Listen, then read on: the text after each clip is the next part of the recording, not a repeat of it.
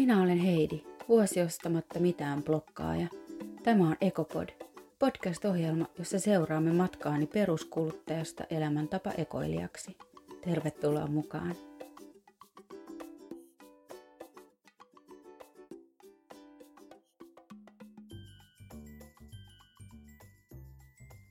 Päivä 39. Alkuinnostus on kadonnut ja ostamattomuus on arkipäiväistynyt. Jokainen päivä ei olekaan elonjäämiskamppailua, vaan pärjään hyvin omistamallani tavaroilla.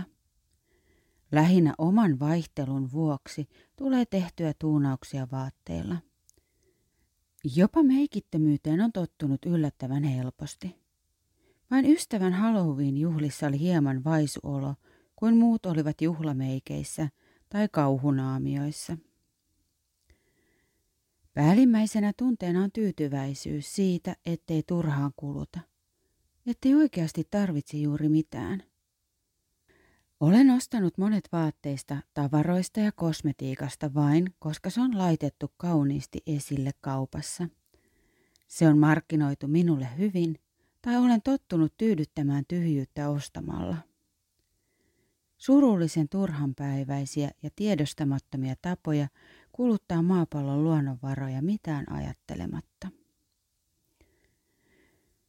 Vähän kärsimättömänä ja odotan, että eteeni tulisi jokin pulma tai tarve, jonka ratkaisemiseksi joutuisin käyttämään mielikuvitusta tai luovuutta.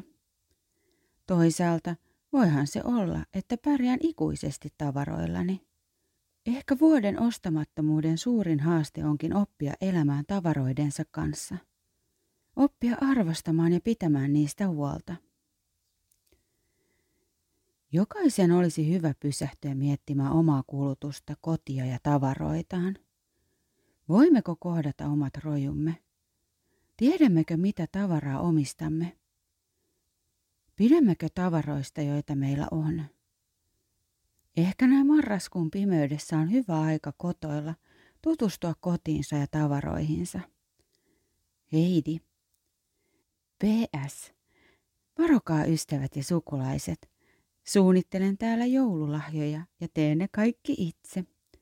Harjoitelkaa jo valmiiksi ilahtuneita ja kiitollisia ilmeitä. Ja jos en saa mitään aikaiseksi, niin opetelkaa hillitsemään helpotuksen huokaisujanne.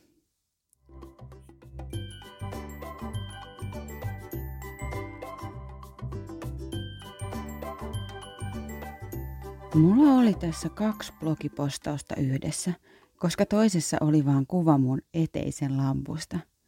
Se oli päivä 32.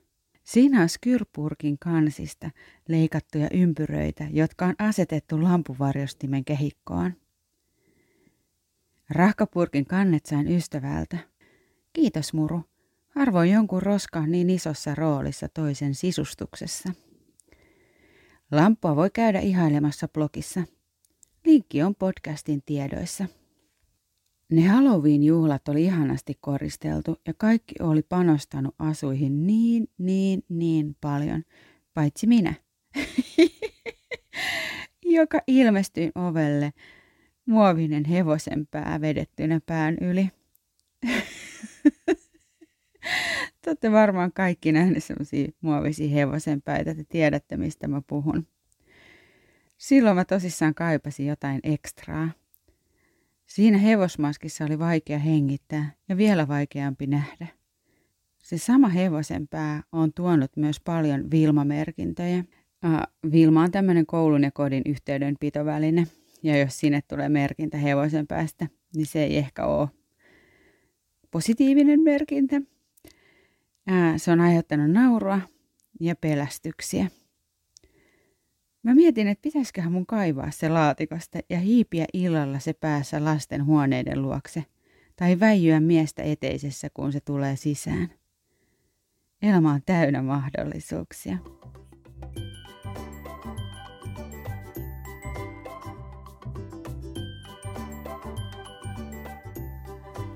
Näin toisen kuukauden alussa mä oon jo huomannut, ettei elämä olekaan mitään elonjäämiskamppailua, vaan se soljuu eteenpäin Ostin mä koko ajan tai olin ostamatta.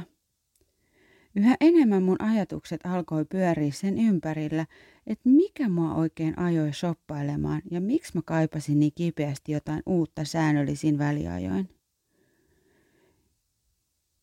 Kuinka paljon mä olinkaan ostanut vaan mainosten takia, tarjousten takia, tylsyyden takia, näytteille asettamisen innostamana tai vaan johonkin tyhjyyteen. Edes jotain pientä kivaa – mä oon ansainnut tämän, tai tämä päivä on niin ankea, että tätä pitää piristää jollain, tai uh, että on niin hyvä tämä tarjous, Joo, jotain ihanaa, joku ihana huulipuna. Jos ei ikinä käytä huulipunaa, niin vaikka sä ostaisit millaisen huulipunan, et sä sitä käytä. Mutta se ajatus on semmoinen että mä haluan uudistautua tai mä haluan muuttua – mutta nyt mulla on taas päällimmäisenä tunteena helpotus siitä, ettei enää kuluta. Ja tuntosarvet pystyssä odotan jotain pulmaa.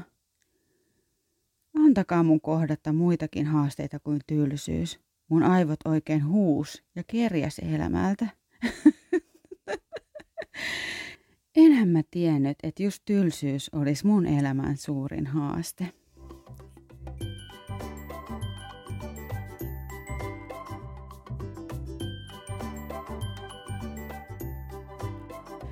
Lopussa mä uhoan, että mä oon tekemässä joululahjoja. mä en ole ikinä saanut oikein mitään aikaiseksi. Ja ne, jotka on lukenut mun blogia alusta asti, niin tietää, että mä kerskuun ja uhoan näin joka joulu. Itse tehtyjä pikkupaketteja, rakkaudella neulottuja pehmeitä yllätyksiä ja nerokkaita ideoita kauniisti toteutettuna. Paskat! en koskaan saa mitään aikaiseksi. Kenellekään. Mut katsokaa vaan.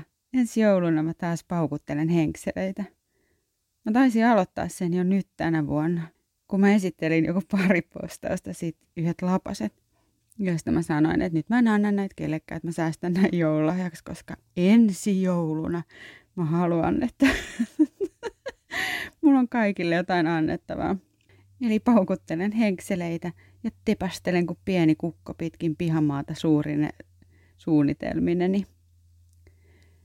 Mutta nuo kysymykset on hyviä, joita mä mietin tuossa mun blogitekstin lopuksi.